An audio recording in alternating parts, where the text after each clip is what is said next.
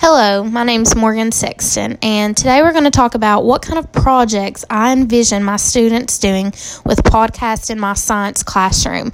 I'm an elementary teacher at Palmville, and I teach 4th, 5th, and 6th grade, so I definitely see an awesome opportunity with podcasts for my students. After researching, I found some awesome things that I do want to try this upcoming school year. First, I was looking and I found that this group does a tricky science question each week, and they explore the latest scientific studies that take place in the world around us. And it had awesome conversation starters that they would do. So I'm thinking about trying to pull this into my classroom and have just something different for my students to engage in the world around us and be able to talk about that and have those higher order conversations to start off our day. Another thing that I found was, students can really just learn by listening to podcasts. It gives learning a different feel and it engages them. So I've thought about maybe instead of me having to get up in front of the room sometimes, maybe I could do a podcast and I could let them hear me, maybe add a video, do something of this sort to where it's not just me standing up in front of the room, and maybe this would grab their attention more since it is something different.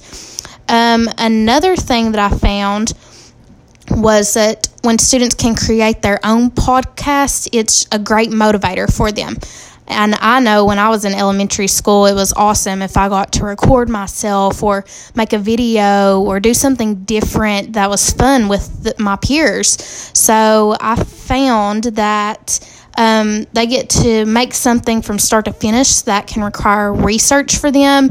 They work together with a team. They can be engaged in deep and higher order thinking conversations and work on their speaking and listening skills, which is something that we all know kids in today's world need because of so much technology, and sometimes they don't get those conversations because they're glued to their phones. Maybe this will open up that time that will still require that technology, but they're more engaged to the people around them and the project at task.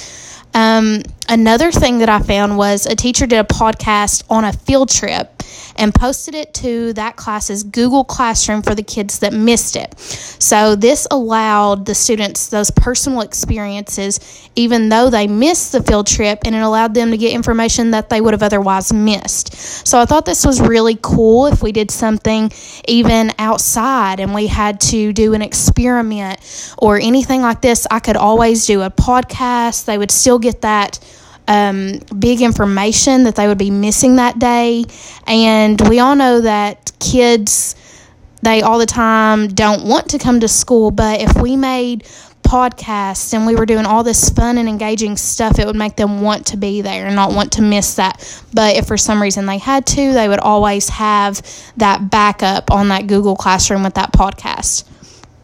The last thing that I found that I would really like to do with my 4th, 5th, and 6th grade was some famous scientists in history, and I found out that this teacher did these little oral presentations about famous scientists, and this, goes along great with my science classroom because, not all the time with my standards do we go over big name scientist. I try to pull those in as much as possible, but if I could allow my kids to do this maybe once a week or once a month, or have a team come in, or even do them individually, that would allow the students to again get those speaking and listening skills in, and they could work on talking in front of the group and learning how to present and learning how to be in front of their peers and talk about good information that they have found themselves. So these are some things that I have really looked into. I found them very interesting, and I think my kids would as well. So I do want to try that in these next few months to plan and make sure that everything can work out great with me doing some podcasts this next year. Thank you.